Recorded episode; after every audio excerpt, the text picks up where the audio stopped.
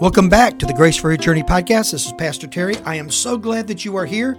We're in Matthew chapter 9, and Jesus is still stirring the religious pot, if you will. he is still doing things that's driving the religious establishment crazy. So let's pick up at verse 10 and see what he's doing now.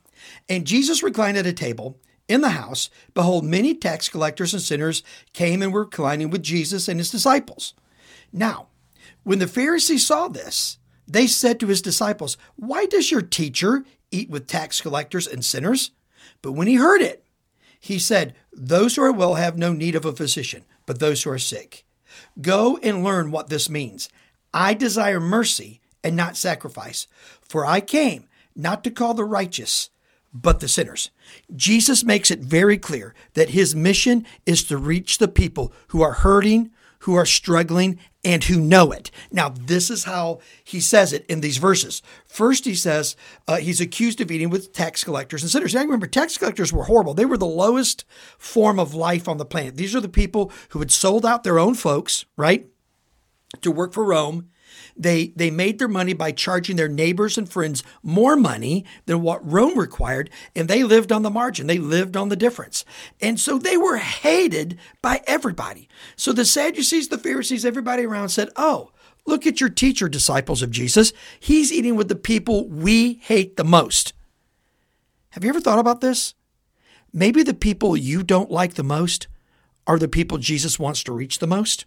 I mean, what group of people do you look at and think, I don't want anything to do with them? Man, I don't like them. I don't like what they do. I don't. Have you ever thought that maybe those are the very people that Jesus would reach and, and maybe would call you to reach as well? Because you see, Jesus is bringing a different reality to life. It, there's only one differentiation between people. There's only one in Jesus' ethic, his kingdom, and his ministry. And it's this those who know me and those who don't. That's it. He doesn't look at skin color. He doesn't look at race. He doesn't look at anything else. He looks at do you know me or do you not? So he sits down with the people who are hated most by the Jews in this area, and he begins to share with them who he is and what he's about. And then he hears them complaining. And he says, wait a minute, here's the deal. The, the sick need a physician. Those who are healthy don't.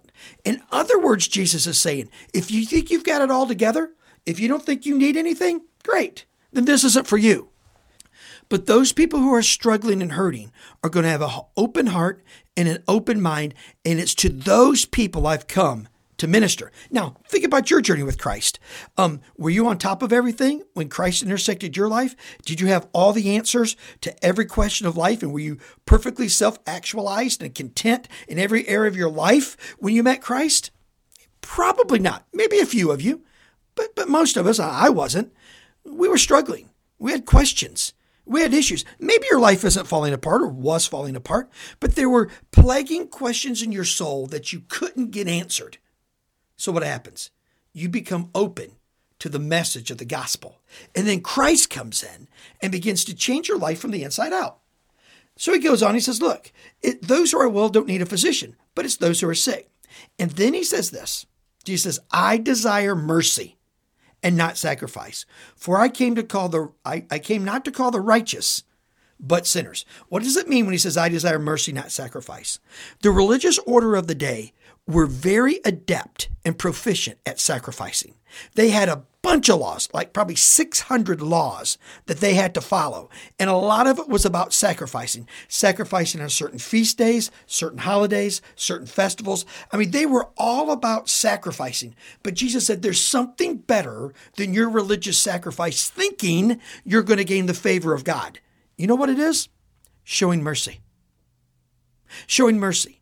In other words, you might consider yourself an incredibly religious person who's incredibly connected with God, but if your life is about your personal effort to sacrifice, appease God, and try to gain favor with Him, you're missing the boat. It's about showing mercy and kindness to others. Jesus said, If you think you're righteous and all of that, this isn't for you. I've come to call sinners. Well, what's a sinner? A sinner is someone who's separated from God because of their sin. They've never trusted Christ's death and burial and resurrection to forgive them of their sins. And they sit today in a situation, maybe their life isn't horrible, maybe their life's pretty good, but they're separated from God because of their sin. Jesus said, Those are the people that I've come to reach. And those who recognize that and respond will have life forever in my kingdom. Seek the Lord today. If you're religiously content, but still separated from God, man, I'm going to pray God troubles you. I'm going to pray God moves you so you come to know Christ in fullness. But if you know the Lord and yet you've started to lean on your own self effort and you've ignored the people around you God wants you to minister to, open your eyes. Help them find the Savior that's changed you. Now, when you do that, you're going to find an unbelievable joy filled life and discover unbelievable grace. That's favor for every step of your journey. Let me pray for you. Father, I pray for everyone listening today that they would know you personally. And if they know you, they will take up your call, Jesus, to show mercy and kindness to those around them. We pray this in Jesus' name. Amen and amen. God bless you. We'll talk again next time. Thank you so much for listening to this edition of the Grace for Your Journey podcast. I pray that it has been a blessing and an encouragement to you. Pass it around if you think it would help somebody. And we look forward to you dropping by again for another episode of the Grace for Your Journey podcast.